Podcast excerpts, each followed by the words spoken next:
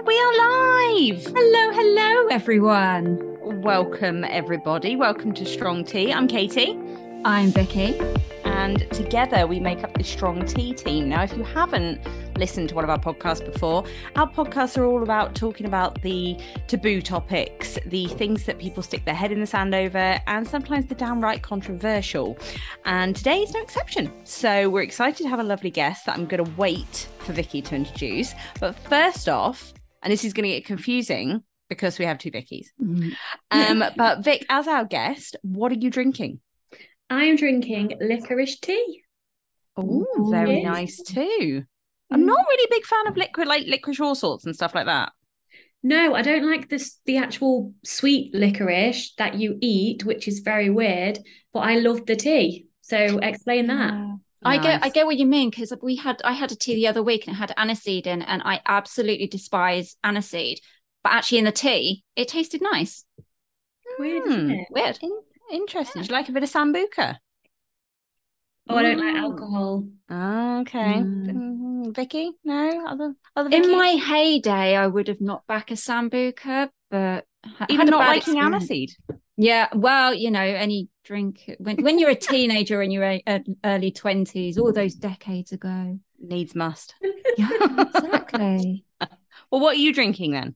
I am not drink... sambuca in the middle of the day. It's not sambuca in the middle of the day. Um, that's at three o'clock. Um, I am drinking Bird and Blends, rhubarb and custard.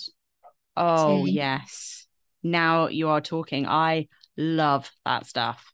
It tastes heavenly. And I was a bit of a scrub because the other day I left the tea bag in the cup, left it overnight, came in, and it still smelled of sweeties and it made the room oh. smell of oh. rhubarb and custard. So I'm just saying, if there's a cheaper way of putting a scent in your room, that's the way, mm. folks.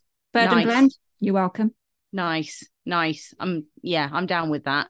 Um, I am also drinking a bird and blend, and I kind of regret my choice because I struggle to say it, but it's salted caramel Leberkuchen. You know the Christmas yeah Christmas shapes. They're like a gingerbready thing with the with the yeah. icing on the outside. Yeah. Mm-hmm. Yeah. And we want to thank our friends at Bird and Blend as well for sending all of these teas through as well. So thank you, Bird and Blend, for collaborating with us as well. We absolutely do. Very, very nice teas. If you're in the market for teas, please check them out. So, can we introduce our absolute goddess of a guest, please? I think we should. Oh, yay. So, Victoria Kleinsman is a food freedom and body love coach. She's an inspirational speaker, a podcast host, a writer. Quite frankly, she can and does everything, and she is an incredible human to boot. Uh, in her own words, she is a woman who has been through some tough shit. And we are lucky enough to be recording not one, but two episodes with Vic um, to talk about her life experiences with eating disorders and domestic abuse. Um, now, today we hear about her incredible struggle with anorexia, binge eating, and bulimia, which we'll put a, out a trigger warning now, as this episode will contain details of eating disorders, uh, severe mental health struggles, and abuse. Um, but we can't wait for you to meet Vic and be as besotted with her as we are. Um, so, without further ado, Vic, tell us your story. Oh, what a welcome. Thank you. thank you, thank you, thank you. So, my story, okay, where to start? So, when I was nine, I started dieting. I was doing Weight Watchers with my mum. Now, I wasn't considered an overweight child. I didn't have a weight problem, but anything that my mum did, I also wanted to do. And I'd grown up around my aunties always dieting, my mum had always dieted. And so I just copied my mum. My mum kind of gave me a high point because Weight Watchers back then was the points. I'm not sure if it's changed since then, but it was points. So she gave me like an a high point range so I could quote diet with her without probably actually dieting, but basically do the same actions and be part of something. I also went to the weigh ins with her. Obviously, I wasn't weighed because you have to be, I think, over 16 or something like that. But I still went to the meetings, sat down and watched everyone clap when people lost weight and then not boo when people gained weight, but kind of like, oh, I'm so sorry. And how can you do better? So, right from a young age, weight loss was seen as a huge celebration and a lot of happiness and love and attention and weight gain was seen as the opposite. So I had a natural perfectionism personality. And so the points that she gave me, because I saw the weight losses celebrated, I internally in my head, without sharing it with her, thought, well, if I can like do less points than what she's given me, then she'll be like really proud of me and I'll lose weight. And then basically, my child brain thought I'd just get more love the smaller that I was. And so I did lose weight but then my mum it wasn't any kind of danger at that time. It was i would because i would also binge with my mum. So my mum would get weighed on on one day and then after the weigh-in she would go to the shop and i would go with her and would get loads of chocolate eat till you couldn't eat no more and then start again tomorrow. And so we did that like on and off for like years. And then when i was 13 i was diagnosed with anorexia nervosa. Now i think that is due to the dieting history obviously also puberty started for me and that was like very nerving and very kind of what the hell is happening to my body? I want to stay small. I want to stay a child. I'm not ready to be a woman. Because i started developing underarm hair when i was 10 so i developed quite early on. So i think also a lot of that was like trying to suppress my natural growth take, taking the diets too far. I've learned um, previously through my research that anorexia is actually gen- is genetic. And so if you have the um, predisposition for the anorexia gene, if you get to a certain body weight, underweight for you, the gene gets switched on. That makes sense to me because I needed no willpower. So when I used to diet, and then since the anorexia, like before when I would diet, when I was at a higher body weight, it would take a lot of willpower and a lot of control and a lot of effort. But when I was anorexic, it was as if something had just switched. It was really easy not to eat. It, it felt right not to eat. I didn't have the hunger signals or the the reward sent to me when I was eating. And so we can definitely go into that, you know, further mm. on the line if you have questions around that. That's really interesting to me. Um, so I was diagnosed. I was in denial for a long time. If it wasn't for my mom, I wouldn't be here. Um, I love her very much. I loved her very much, but I hated her at the same time because she would literally like force feed me. Had to go to medical weigh-ins, all of that. And again, of course, we can go into further detail with this. If you fast forward to the age of when I was 19, it, it lasted the anorexia from the age of about 13 to 18 when I was 19, I met an older man, and I, I won't say too much about this because we're going to go into this in the next episode. Um, and I was in an abusive relationship for six years. And in that time, I developed binge eating disorder and my weight increased dramatically. I wasn't purging, I wasn't restricting, I was just eating all day, every day. And then when I left that relationship, which is like a Coronation Street episode, and you'll hear when we chat next time, I developed bulimia because I found the gym, became obsessed with the gym, and then my body just changed. Like I, I did drop a lot of emotional weight because I wasn't being abused every day either. So I lost a lot of weight quickly without really trying. I was just kind of getting back on my feet with what normality felt like without being abused. And then the anorexia kind of from previously mixed in with the binge eating. And so then I would starve myself all day binge every night and then purge, take laxatives and over exercise. And I was in that cycle for from the age of 24 to the age of 30. And it wasn't until only five years ago now, because I'm 35 as we record this, that I started my personal development, spiritual development, healing journey, hired coaches, did all my own research, studied psychology, became certified, and then what I do now is teach women how to fall back in love with themselves and make peace with food and their bodies. So it's been quite a journey for me. Oh, yeah, to say the least. I mean, that's a whistle whistle stop tour of something that sounds horrifically traumatic. Mm. Um, what were the effects on your body and mental health being diagnosed at such a young age? I mean, 13. Yeah, well, in terms of my physical body, and I still have some symptoms now that I'm not symptoms, but it's kind of like they haven't stopped since the anorexia, and that is like cold hands and feet. So it's called Raynaud's, but that only developed when I had anorexia. And I've actually I've not researched this, but I've spoke to people in my work, and obviously I speak to a lot of women who have had eating disorders, and those that have the genetic condition for anorexia also have Raynaud's. Even as an adult, which is really interesting. And those that don't know, it, it your hands and feet are often, I mean, they're cold now, they're cold a lot of the time. And when you go outside and it's really cold, it doesn't even have to be really cold, your body is so protective of your organs because it's so used to being underweight, it overreacts and it takes the blood away from your hands and feet and then sends it to your organs. So your hands go white and you can't you can't pick you can't they're like dead it's like the norm if you cut your finger nothing comes out Oh my um, gosh. Um, so I still have that. I have, I do have my face wax, but I have all hair all over my face and all over my arms from the anorexia because you grow hair everywhere because you're so skinny. You need to be kept warm. Oh, oh my, gosh, didn't even think of that. Yeah. I had no idea. Yeah. Also, that so those are the things that are still with me, but now I see them with love and like it's just a way of like owning my story. But at the time, I mean, I believe it's I mean, I'm I'm five foot two, so I'm not like really short, but I'm not tall. And I think the anorexia suppressed my growth because I'm a lot shorter than like my family, which is mm. cute now, but it, it definitely stunned my growth because I wasn't I didn't have the nourishment to grow. I don't know what it's done to my mental to my mental health now. I feel like I'm in a good place now, but it must have, you know, affected me growing up.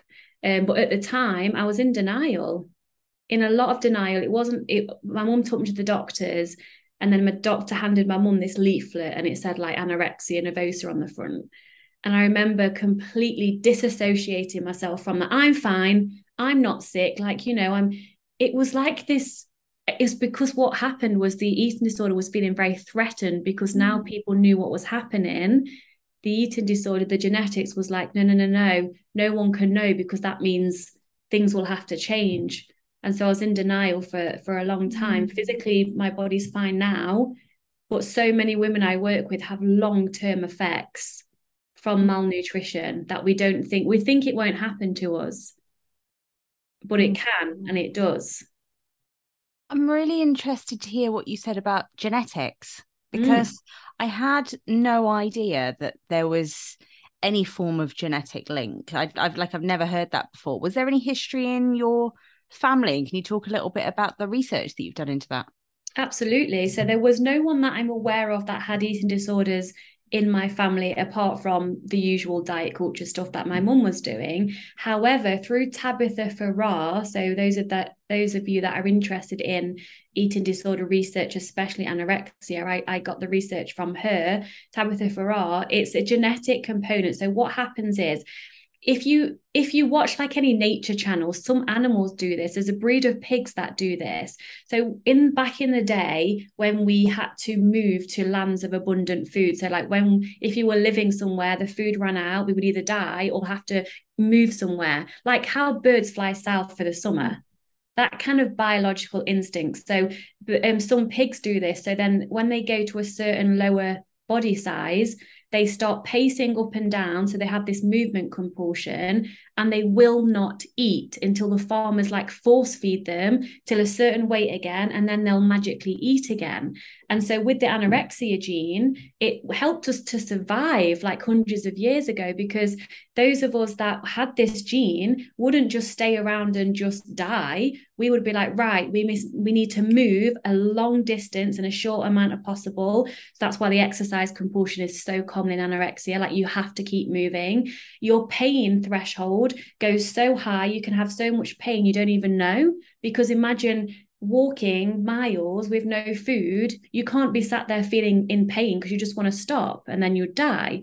And then it makes the brain chemistry changes and it makes food a threat. It, it, it allows you to eat little bits along the way. So low calorie, like little scraps of food to keep you alive. But any form of high calorific food or any amount of food is completely unsafe until you reach the land of abundant food.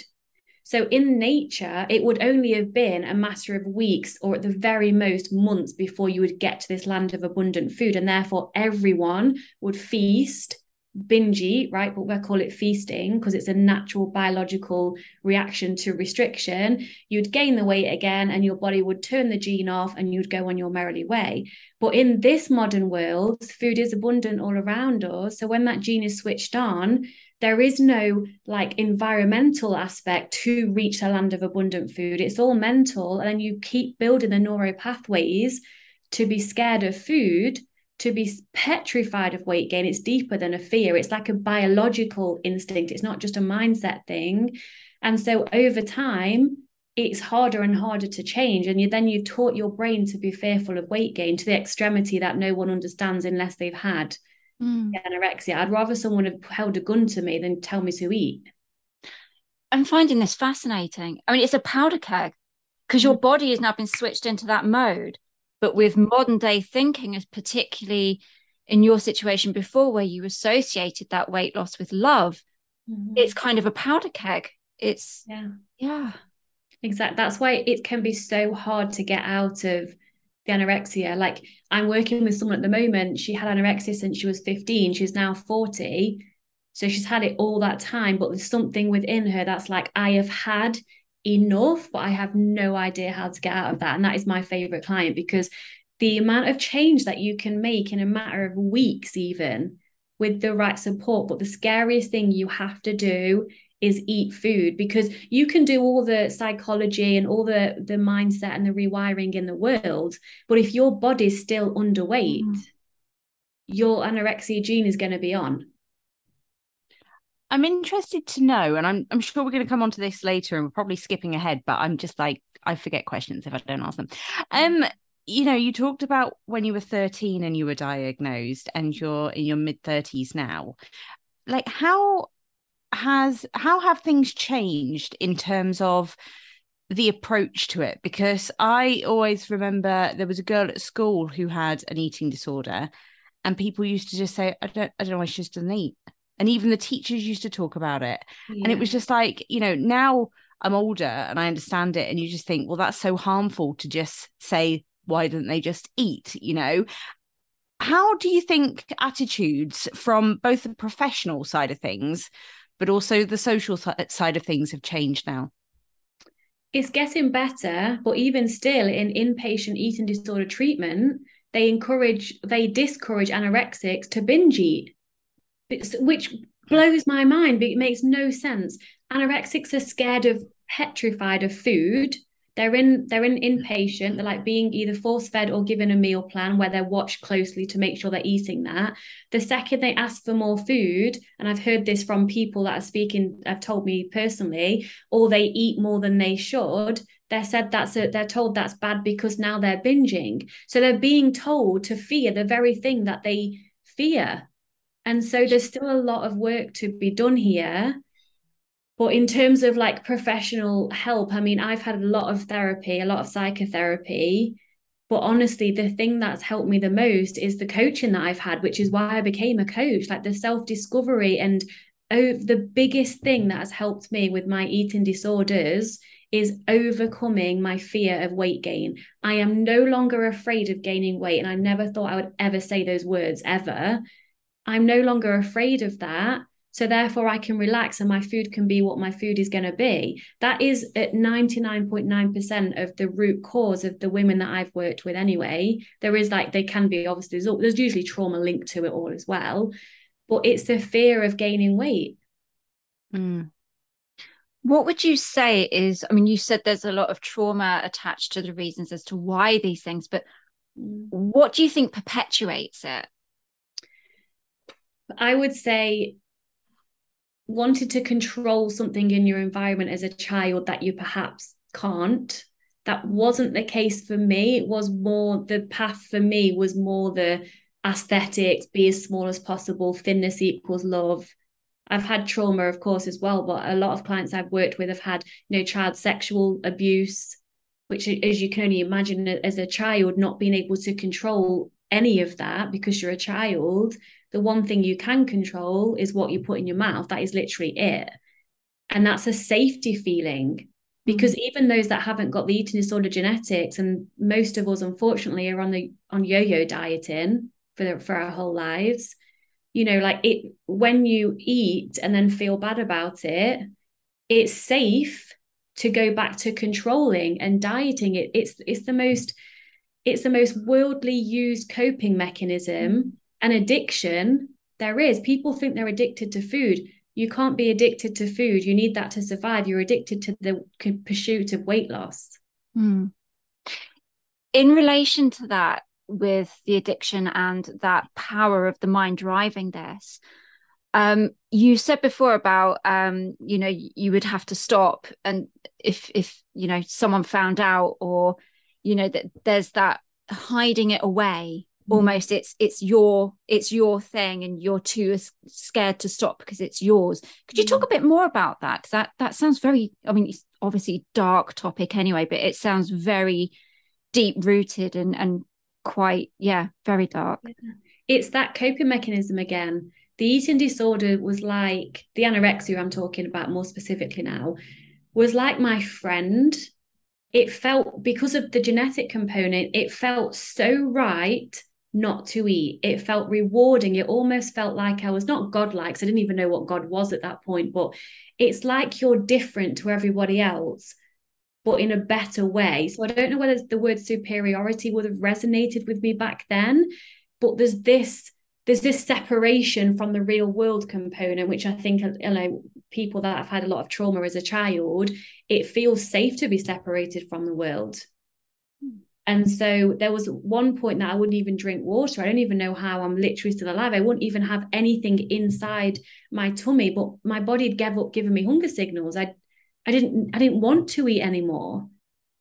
And so it is like, and then when someone comes to try and help you, it's a it's the biggest threat there is because even if you consciously know all they want to do is love and help you it's a massive threat to like all you've ever known if you had depending on how long you've been in the eating disorder for and your safety mechanism. So i was suppressing puberty. I didn't get my period back until i was about 21 because my body didn't feel safe to be a woman. And so there's a lot of like not wanting to live. And this can be unconsciously like people can consciously say they've got a nice life. I did. I had a great childhood but there was part of me that didn't feel worthy of living didn't think i was good enough because the perfectionism is was always there. So i would lose weight and be perfect at that and then i was anorexic. And then when i'd binge eat i'd overachieve at that and then binge eat to the extremities. When i was bulimic i'd be over perfect at that and then do that. So ev- there was no in between because i thought that was average and that was the biggest insult of all to be called average. I mean where did that belief come from mm. Wow. Had you had you heard of eating disorders before you were diagnosed? Had you had were you aware of anorexia and what that was? No actually. I thought that just because you were born it meant you dieted and that was all you did. I literally didn't know another world. I thought because everyone around me everyone was either talking about their weight, wishing they were thinner, or dieting, or talking about how bad they were because of what they'd ate that day. So, interestingly enough, that's a great question. I've never, I didn't until I was diagnosed actually know what an eating disorder was because disordered eating was so normal to me. Right. Yeah. Yeah, that makes sense. Yeah. Mm. It's quite shocking, isn't it? And I think uh, particularly at the time because we're all of an age i'm old bit older but the magazines we grew up with you know the the kind of images that were on the front and now social media which is slowly getting better we'll talk about that a little bit later but that kind of imagery it's hard to know any different than striving towards perfection striving towards something that you're not and that's normal because yeah. if you talk to friends at the time, it was, oh, yeah, they're gorgeous. Oh, I wish I had thinner legs like that. Or I wish I was like that. And it becomes a normal conversation. And that's what's quite alarming. It is. And, you know, 85% of people that have been diagnosed, and these are only the diagnostics, not the ones that haven't, 85% of those diagnosed with eating disorders are not underweight. Oh, consider wow. well underweight right what is underweight because if you look at the bmi which in my opinion is bullshit misunderstood information that was made up overnight for american insurance and then changed overnight from 28 to 25 so people became obese overnight mm-hmm. is a complete load of bollocks. And so for I take myself for example, my natural set point weight, which is where I am now, and I weigh I weighed myself so I can talk in conversations like this so it makes sense. My um, BMI is 29.5. To be considered obese, it starts at 30. Now, all of my blood markers and my health markers are like all in the like really healthy range.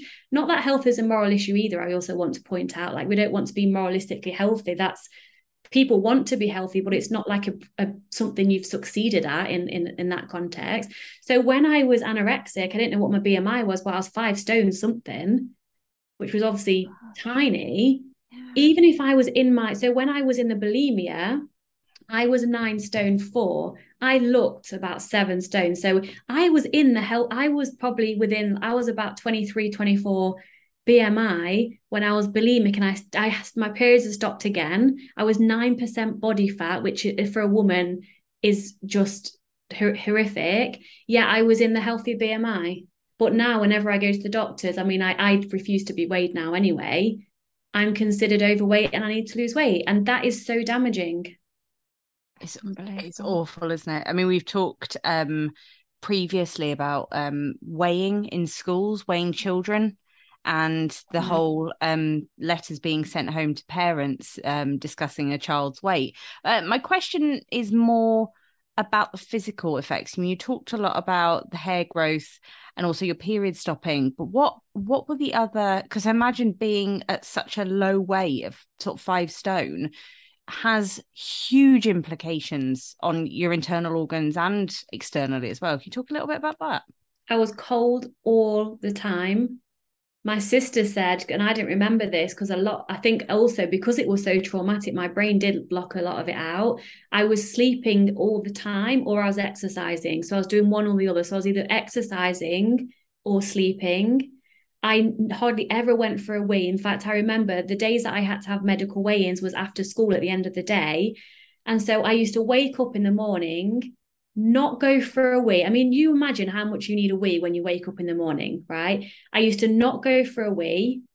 And then I used to put water bottles in my pockets of my hoodie when I was weighed to weigh heavier so that they wouldn't make me like eat more.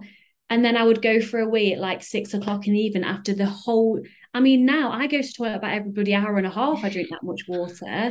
So my body was shutting down. I was slowly dying like my my my hair and nails are like so strong like i have the genetic component for naturally strong hair and nails my nails were brittle my skin was really dry i was always cold i my every it was my body was slowly shutting down my my blood pressure and heart rate was so low and before I was diagnosed, the doctor was like, "Oh yeah, you're just obviously really fit and healthy because like your heart rate's so low." They don't ask about what you if you're nourishing yourself or any of that. And so you, my body was basically shutting down, to, ready to die. Wow, that's I wow, yeah. Um, I, I kind of want to I want to process each answer because it's just there's just so much information. Um, you talked about obviously the weigh-ins being after school, and I think it's easy to forget as you you're telling this story about the young age that you were when this happened. Were you were your friends aware that this was going on? Did you ever talk to anyone like all your, your peers about this? Or did you keep it very secret? I told my best friend who i used to i mean before i was diagnosed i mean I was still pretty young i've always been quite popular and I still was somehow, but I did get called names of like I was into horses, so like the skinny horse girl, and my friend knew was what was going on, but she, I was the stronger character out of the two. So she never like the only time she tried to get me to eat more. The eating disorder is very mardy as well. The eating disorder is can be very angry. So I would shut the person down who was like trying to, I would be very defensive against my eating. So she just gave up. So I only had like one friend friend throughout most of school. But then everyone else around, and she always wanted to be skinnier anyway. And so also everyone around you, that's this is the fucked up thing. Everyone's celebrating disordered eating behavior, thinking it's normal. And so yes, and then it was confusing for me as a child because from the age of nine, I watched my mum celebrate weight loss. And I was celebrated when I lost weight. And then I became anorexic. And it was almost like, well, now we're not celebrating you for losing weight. Now it's a really bad thing. So now you like you need to eat more. And so my brain was also like, this doesn't make sense because now I'm not getting love because I'm too skinny.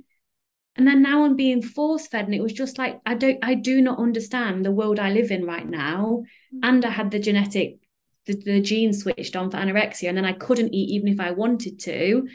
I mean, thankfully I was like practically force fed, so I had to eat. And then only when I gained weight, I could start to rewire my brain because I actually the anorexia gene had been switched off then. And then I actually had enough fuel to think. Because if you imagine your brain's got no glucose, no carbohydrates, and no fats, there's 20, and I researched this a few weeks ago 25% of your gray matter in your brain goes goes away for energy for your organs when you have anorexia 25% because oh it needs your heart to keep beating. That's the last thing that will go is your heart right? But everything starts to shut down. So as you're saying you're literally dying. You are yeah. you are dying. I, and I, the amount of professionals that told me that I didn't want to listen. Vicky I just I didn't want to listen. I was in denial. I would look in the mirror I could see every single rib every lump of my backbone my hip bones was I was walking skeleton and I didn't think I was fat. I knew I was skinny, but I still wanted to get smaller. It was never enough. And I literally would have died. Sounds like it was utterly all consuming, like all you thought about. And mm-hmm. yeah, just almost was it was it a case of it is what you were living for in a perverse way, even though it was killing you? That's it's what kept you going. Hundred percent. That was all I woke up thinking about. That's I would panic at the mere thought of someone bringing me, offering me food that wasn't on my like allowed plan. I would weigh everything out. My mum would weigh, get my breakfast ready for the morning, and then when she wasn't looking, I'd quickly weigh it to make sure she'd like given me the. It's the control the obsessive i also had ocd with it so i was blessed enough to have a horse and that was actually what kept me alive because my mum basically said in the end look vic if you don't eat we're literally selling your horse and i was like fuck and then i just just used to eat and then scratch my nails down my face and make my face bleed when I was eating and cry and scream. And mum said I ran into the road at one point and nearly got ran over. I don't remember that because I didn't want to eat and I had this OCD thing where like anything in my bedroom and anything in my horse's space had to be so perfect. If there was like one thing out of place, it was like the end of the it's like a, it's like I couldn't cope. Mm-hmm. And I remember my mum used to muck my horse's stable out for me sometimes to help me. I was fuming. Number one, because she took away energy expenditure that I could have done. And number two, the line wasn't perfectly straight in my freaking horse's st- a horse in a stable where it shits and like I remember being the rage that I had inside of me because that line wasn't straight. So the OCD, that's also very common with the anorexia as well. It just completely takes over your whole entire life. Well, it, How- you don't have a life. I was going to say, what how did that impact your life? What you do? Because obviously you were at school, then you went to secondary school, college, and so on. How how did it impact on your everyday? What you were doing? Well, unless I was at school or with my horse, I was either thinking about food. I used to like to smell food and be, I, I used to like to be around food, but I wasn't ever going to eat it. So it consumed my thoughts 24 7. I don't know how I got my exams. At, I don't know how I got my exams at school. I got an A star in food tech, funnily enough, the top ah. grade you could ever get, because I was obsessed with anything to do with food, anything. I was obsessed with it. And my brain was too, because ultimately I was starving to death, but I wasn't allowing myself to eat. So I don't know how I got my grades, but I did. But it was every day just how skinny am I? What can I avoid eating today? And that was it for years. sounds like a game almost like a really sick game with yourself and testing. Yeah, and yourself. I was I was winning, and I would have won when I died. To be honest. Oh.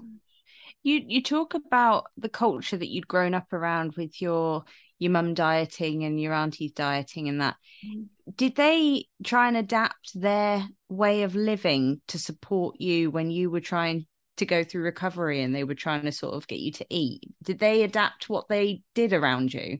My sister did, bless her, and she said she used to force feed herself in front of me to show me that it was safe to eat. And she said she remembered being really full, and she was like just eating chips in front of me to try and show me. Oh. I remember my mum didn't diet when I was anorexic, and I know she had to go on depression tablets because of she didn't know how to cope. She said to me, um, this was only like when I was an adult, when I've talked about it with her. She said there was one time where she dropped me off for like my, my therapy that I didn't want to be in. And she'd parked somewhere she shouldn't have. And then a man was coming out to her, moaning at where she was parking. And she just broke down because she was like, My daughter's dying. Mm. And I feel upset now. My daughter's literally dying, and you're moaning that I'm parked somewhere. Like, so I have and not a lot of guilt anymore, but I had a lot of guilt to process because of what I put my mum through. Mm. Um, so she did, she didn't diet when I was anorexic, but you know, and this isn't no blame to her. Funnily enough, a couple of years after I'd weight restored, she was dieting again because it was just so ingrained. And then still to this day, to this day, and I've helped her and supported her, and she knows what I've been through. It's so ingrained in her. She still grabs her stomach and it's like, oh, look at that. I need to, and, I, and I'm just like, I just let it go. Like I'm on my journey. I'm here to support her. She hasn't got the genetic discomponent for an eating disorder, thank goodness. But there's more to life than what you look like. And that's the biggest lesson I have had to learn. I mean, I'm quite spiritual. My soul definitely chose to come here. And the hardest lesson to learn mm. was it doesn't matter what you look like it's what's inside that counts. And ironically, I've been told I'm so pretty all my life. And ever since I, before I had the eating disorder, when I was in primary school, the dinner ladies would say, Oh, you'll break lots of men's hearts. You will, oh, look at your eyes and your dark eyelashes and your blonde hair, which they think were complimenting the child, right? And yes, they are, but it's all about looks. Mm. Always. There's more to us than that. Yeah. I mean, you talk about the whole, you know, that's what's ingrained in people. And, mm. you know, I speak about this because it's something that affects me daily. Um, you know, I I've gone to through stage where I can't even look at myself in the mirror because I detest the way that my body is. Mm. How hard is it to overcome something like that? Because it's a mindset, isn't it? That you are you've done for so long you know, putting the eating disorder to one side, just the mental state of things to be in that mindset. It's something you've done for so long. It's almost like a habit. So, how do you change the way that you think? Yes, I love this question because I have an I have a mantra for you and for anyone listening as well, Katie. Loving my body is a mindset I create for myself. And you at saying that now might sound might feel to you that it's completely not doable for you right? But i promise you and all those listening if you can't go if you go to the mirror now and you hate what you see and you wish it was different whether you take action by dieting or not please don't because diets don't work anyway. I promise you you can change that perception you have for yourself. And the way you do that is it takes a bit of time not a lot of time but if you imagine, like from the second you were conceived, even the womb, like our unconscious mind can hear stuff, you're hearing diet talk and thin is good and fat is bad. And so it's so ingrained, but you can absolutely rewire your brain to teach your brain not to be scared of weight gain or fatness. And that comes with a lot of deep self love work, a lot of ex- acceptance first, acceptance, surrender, finding proof that it is safe because unconsciously we don't think it's safe to love our bodies without looking a certain way. We think that as a, as a human, we think thinness is an innate human need. However, love and acceptance are a, a, innate human need, but we think we attain that through thin, thinness because of the society we live in.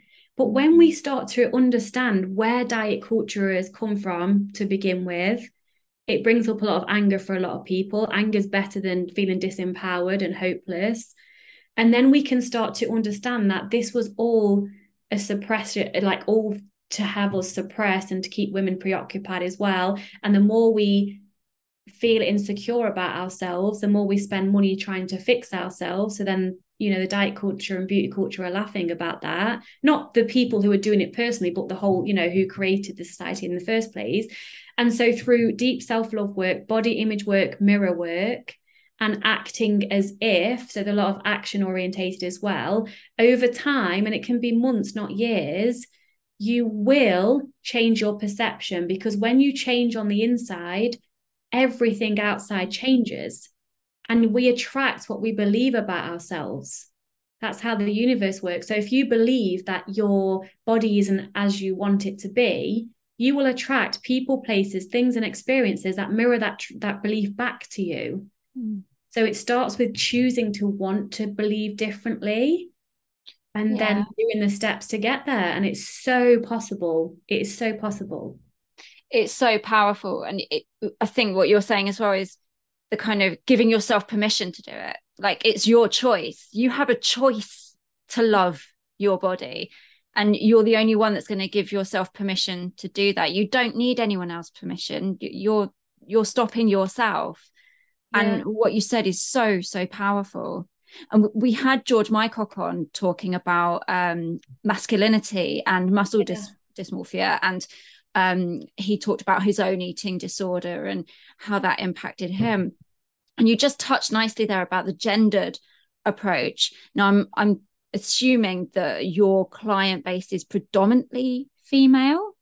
Yes, predominantly female. I do work with men, mm-hmm. but my niche, like my marketing, like the way I speak, is is aimed mainly at women. That's not to say more women suffer than men, but I also do believe that to be true, whether it's just that men don't speak up either. But if you think back, if you, I mean, look back into history, women were suppressed because we're so powerful and then it keeps us preoccupied. If we're thinking about food 24 7, we're not thinking about what our passions are and how we can make money and how we can, you know, mm. take up space in the world.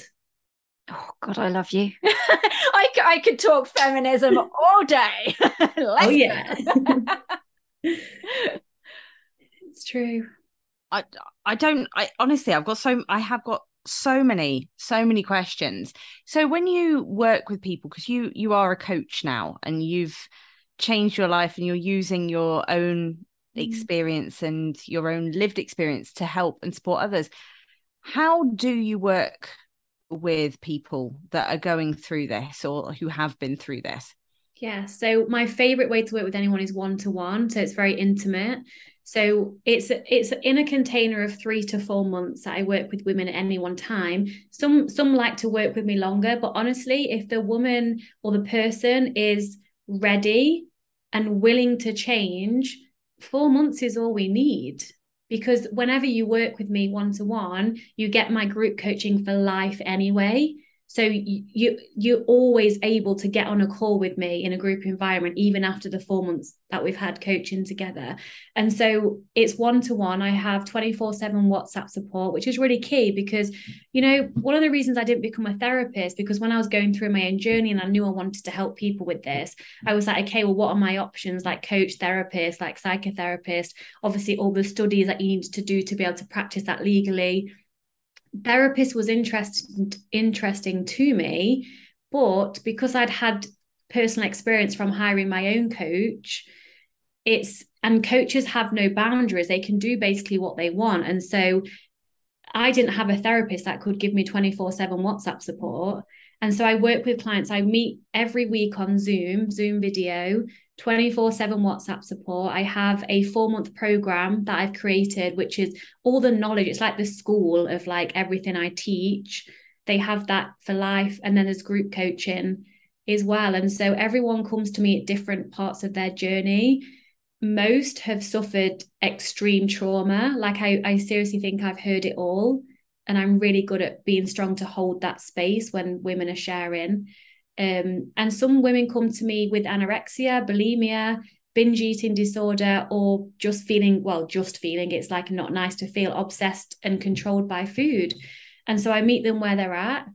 I give them what they need in, in each moment. And then, you know, the biggest thing about hiring a coach is choosing change and then swapping that investment. So that's why the money is also important because when you're when some when a woman comes to me and they're like right i'm ready to change and i'm so ready i'm going to pay this amount of money and then they sh- they what happens when someone does that? They show up for themselves they do the work they get the transformation and then it's a whole ripple effect. So then they're, they're then cycle breakers. So you two are cycle breakers for your generation meaning that the work that you're doing and the people that you're learning from and all of that you're breaking those cycles in your in your family. So you're no longer going to be in the disordered eating like obsessed with like all of that. You're breaking that. And so imagine in generations to come from your children's children they wouldn't have learned that from you either.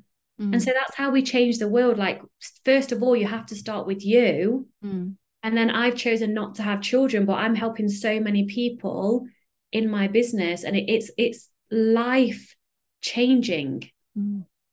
in every sense of the word I love that idea of cycle breakers. Mm. Um, because myself and Katie talked on a previous episode about body image and so on. And my mum was always going on about her weight and dieting and, you know, and it stayed with me. And now I have a daughter. I know the impact that it had with my mum constantly looking in the mirror saying I'm fat and things like that. That I don't want that for Ellie. I want you know i want to break that chain of you know having to constantly think about what your body looks like and appeasing others and that everything you were saying before about it's all about the aesthetic.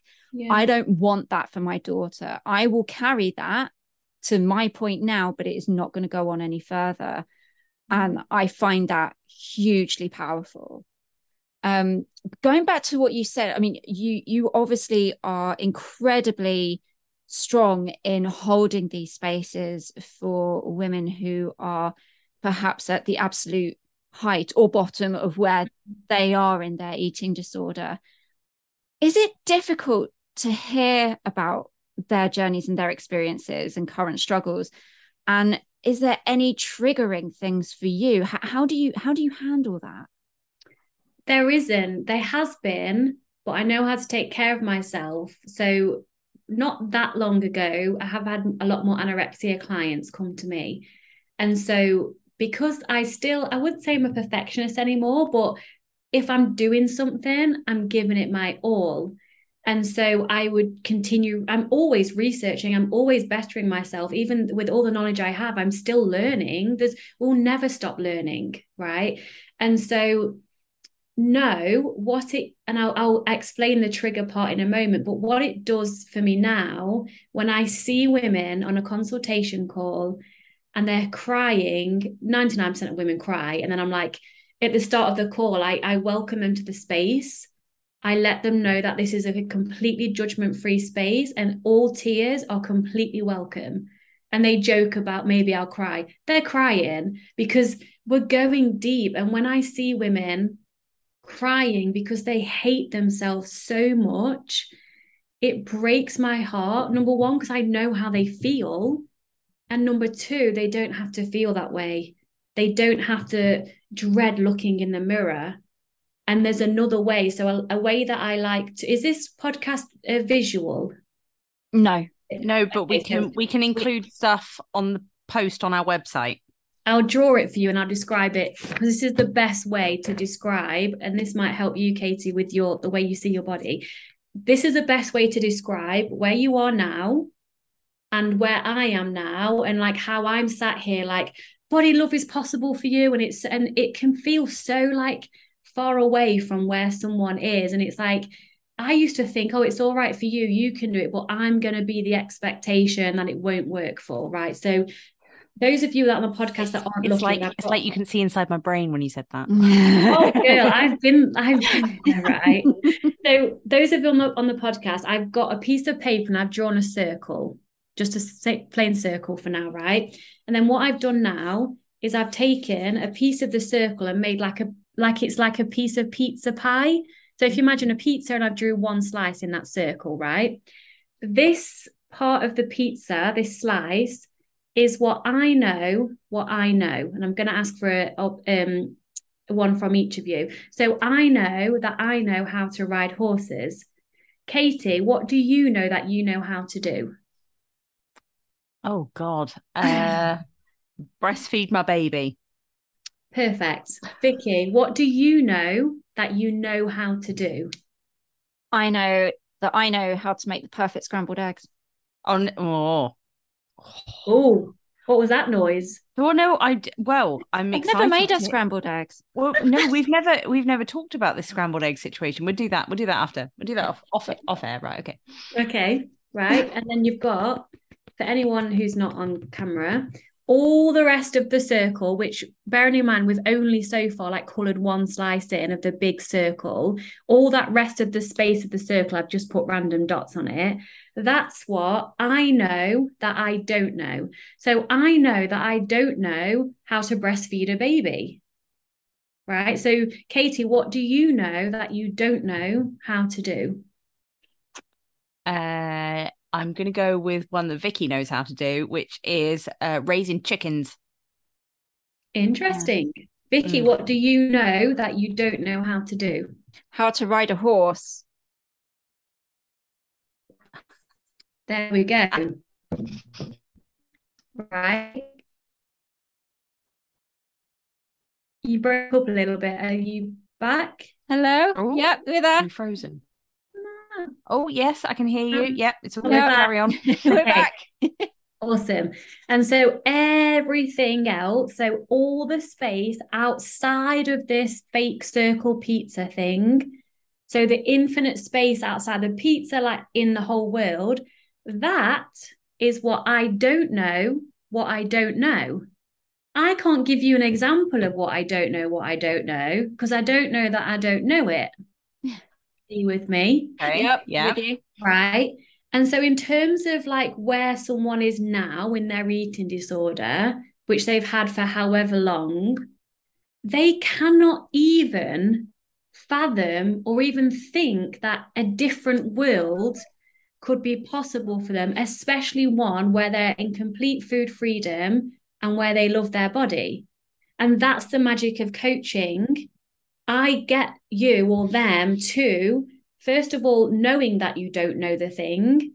And then I get you to knowing that you know it and then experiencing it for yourself. So, of course, you don't know how the F to love your body and you can't think it's even possible for you right now because your brain is wired a different way. You've not created the possibility for that to be your reality before. And so, this is something completely different. And so, that's the best way that I can use to describe people being where they are seeing me or somebody else being where they want to be. Mm. and the gap between that isn't that won't work for me. It's i promise it will work for you. All you have to do is want to change. Trust me in the process which is why it's so important to work with someone who you trust fully and who you can be safe with and show up and do the work that i or the person you trust suggests and it it's literally yours Mm. I would never have thought, like I said towards the beginning of this podcast, I never thought the words, I am no longer afraid of weight gain and I love myself would ever come out of my mouth. Unless, well, I love myself. I would have said that if I was like a size six. But that's not love. Mm. That's loving the way my physical body looks because I'm so insecure. I need attention from everybody else. But true love, unconditional love, how you feel towards your children, when we give that to ourselves, because we are the source of that. If we say we're lacking love or we're lacking attention or lacking compassion, we can give that to others. So, therefore, we are the source of what we say we seek. We just have to practice giving it to ourselves, which society doesn't like us to do because then we won't be spending money and chasing our own tail and get on the hamster wheel trying to lose weight and look a certain way. We can just show up who we are, nourish our bodies, our mind, our souls, play with makeup and clothes because it feels good. It's not about not ki- caring at all and not giving a shit, but you do all of these action steps from a place of like unconditional self love Mm. and freedom around food. Vic, I just want to Love take you and put you in my pocket for all the time. So I can just grab you and just go, give me a talking to, Vic. Just That's it's fine. what you're saying is so powerful. You We really should teach this at school. Th- They really should, because I think, as you're saying, we've got to a place where it's normal to yo-yo, to to look at a benchmark that society sets us as the norm and to aim towards it. when that's not a normal state the normal state as you're saying is to feel that unconditional love with yourself that self-respect that having dignity and it's yeah when you put it as plainly as you did it's quite an eye-opener yeah and you know another little like kind of mantra that i share with my clients is it's your job as a human to take care of yourself mentally physically emotionally when you do that, your body is going to be whatever she's going to be. And the body diversity is a thing. It's like a poodle looks different to a Great Dane, but they're still dogs. Yeah. Right. And so when we fully accept that body diversity is real and we take care of ourselves, because then people come back with the, oh, you're promoting obesity. And I mean, I love these arguments because I can explain my view. And what about if you sat in at McDonald's five times a day? Well, then my argument is your body doesn't want to eat McDonald's five times a day because your body wants to be healthy. And if not, McDonald's isn't bad, but if you're genuinely taking care of how you feel physically, emotionally, and mentally, you won't be choosing to eat McDonald's five times a day unless, and this is where social class comes into it, unless that's all you can afford. And that's another conversation that mm. we, you know, that we could get into another time because a lot of like dieting and obesity and all of that is in the lower class people from the studies as well because they can't afford fresh fruit mm. and vegetables and they're made wrong for it. Mm. And again, I think the government, particularly over here in the UK, they were hot on kind of healthy eating for a little while and trying to educate the masses to but then that stopped short as soon as the funding kind of ran out. And so now you know there seems to be a gap between how to actually eat healthily and wisely on a budget. And you know yeah. we're going through an economic crisis right now here. And so you can just see how health and eating and so on it's gonna it's just gonna spiral again yeah and the more diets there are you know like this whole the the obesity is like at an all-time high mm. where we have the most diets that we've ever had. That is no coincidence. There's a correlation for sure. The more knowledge we have about weight loss and diets, the more people are obese. And that's because dieting and shame in body image perpetuates the restriction, which causes binge eating and all of that. So dieting's the actually the problem mm. here. Yeah yeah I, I i'm conscious of um of the amount of time we've been doing this, but I, I literally could talk and talk and talk about this. But I've one question because it's something that Vicky and I are going to cover on another podcast um, in a couple of weeks' time. Social media. Now, obviously, social media um, don't think was around when you when you were 13 or around about that age. Um, I'm just because we're similar ages, so I'm just trying to think about when it when it sort of hit everything. But um, how do you think now social media impacts people with eating disorders and uh, you know people? Eh, do you think it makes something which someone would have inside them inherently harder to beat away because it's being thrown at them or do you think because social media is so prominent that more people have eating disorders than they would have had before does that make sense? I don't know yeah. if I just worded that. I think social media can be unhelpful and can cause more eating disorders.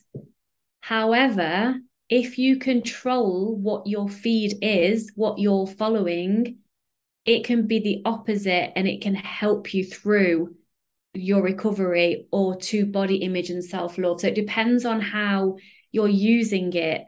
That's the thing. It it's so both ways. I didn't have it i didn't even have a mobile when i was 13 so and i wish that i'd had camera phones so i could post more anorexic photos of me. I had loads of photos. My dad took them all away.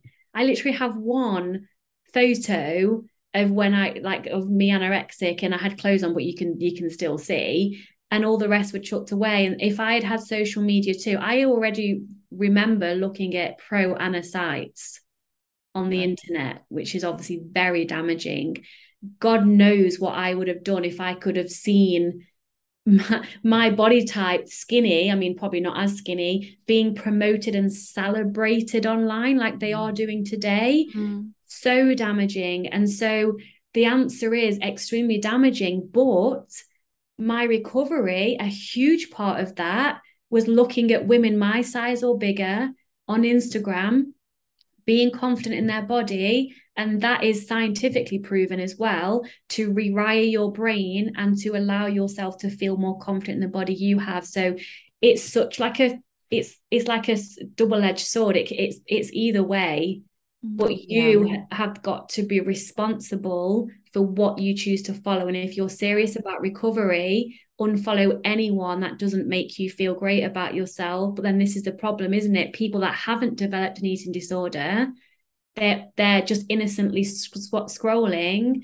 And if they're being bombarded with this is like when we had the magazines I remember still to this day seeing a picture of Britney Spears on the front cover of Closer magazine with a tiny bit of cellulite circled in red with a big arrow, like she's let herself go. And I remember thinking, holy shit, cellulite is the worst thing in the world. So it's the same thing as what we experience, but just on your phone, like easier accessible. And so, any parents that are listening, it may sound like, and I'm not a parent, it may sound like over controlling but just control or at least look at what your daughters or sons are consuming because mm. that's where they get a lot of influence from. So it's yeah it needs to be controlled because it can be very damaging but it can also be extremely liberating and helpful. Mm, sure. Vic we've talked about so much and there's still so much to talk about. Uh, we we should have made this a double feature but we offer all our guests at the end of the episode a chance to have a final sip. So, this is your chance to use our podcast to spread a message that you want to give send to our listeners, to the world, anything you like. Um, so, what would be your final sip? My final sip would be to those that are struggling, it doesn't have to be this way.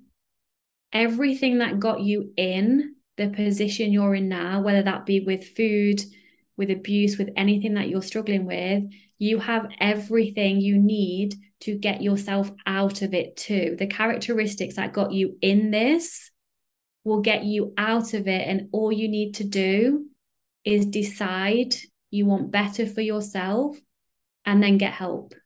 You don't have to do this alone. So many women come to me and they're so ashamed to share things with me and I have 10 other examples of what I've done exactly the same as that. And they just feel so seen and so understood. And this can be such a lonely illness, any eating disorder, especially the binge eating, the embarrassment, the amount of stories I share with women, they all of a sudden feel heard and seen and they're not alone. Yeah. And then they have this like hope. All you need is hope. If you have a tiny glimmer of hope from this conversation that mm. it's possible for you, that's all you need. Allow me to do the rest. I have a free podcast. I have so much free content on social media. I DM you for free. Like I give so much away for free because you don't have to do this alone. And if you do have the resources to be supported, like one to one or in a group, then I'm here for you as well. But reach out. It's possible. This doesn't have to be this way. That's my message. So thank you for allowing me to share that. No, thank you, Vic. Honestly, this has been mm. this has been eye-opening. It really has. I mean, to listen to your story and the rawness and mm. what you what you've experienced and where you are now just shows the possibilities that are available for other people and i can't thank you enough for that so thank you yeah thank you. And we will include all your details on our um, blog post on our website as well so that if anyone wants to get in touch with you and any other support networks that you think might be um, good for people as well. Um, so thank you vic once again for coming on to strong tea and talking and we, we're going to see you again soon aren't we? Next week Yay! thank you so much. It's been a pleasure to have this conversation. Really. No, thank you. We've thank we've you. enjoyed it, and we'll uh, we'll be back for more tea soon. Um, but thank you. And if you have been listening to this and you want to hear more, please check out the back catalogue on all um, major um, podcasting platforms. Just to just search Strong Tea Chat. And if you like what you hear, we do have a support us page on our website where you can buy us a coffee. So uh, we hope tea. to see you or tea or tea or tea. Yeah, we're not we're not hot chocolate. Hot chocolate, yeah. gin, prosecco, chai, chai latte, wine. yeah, yeah, that kind of shots of sambuca. Yeah.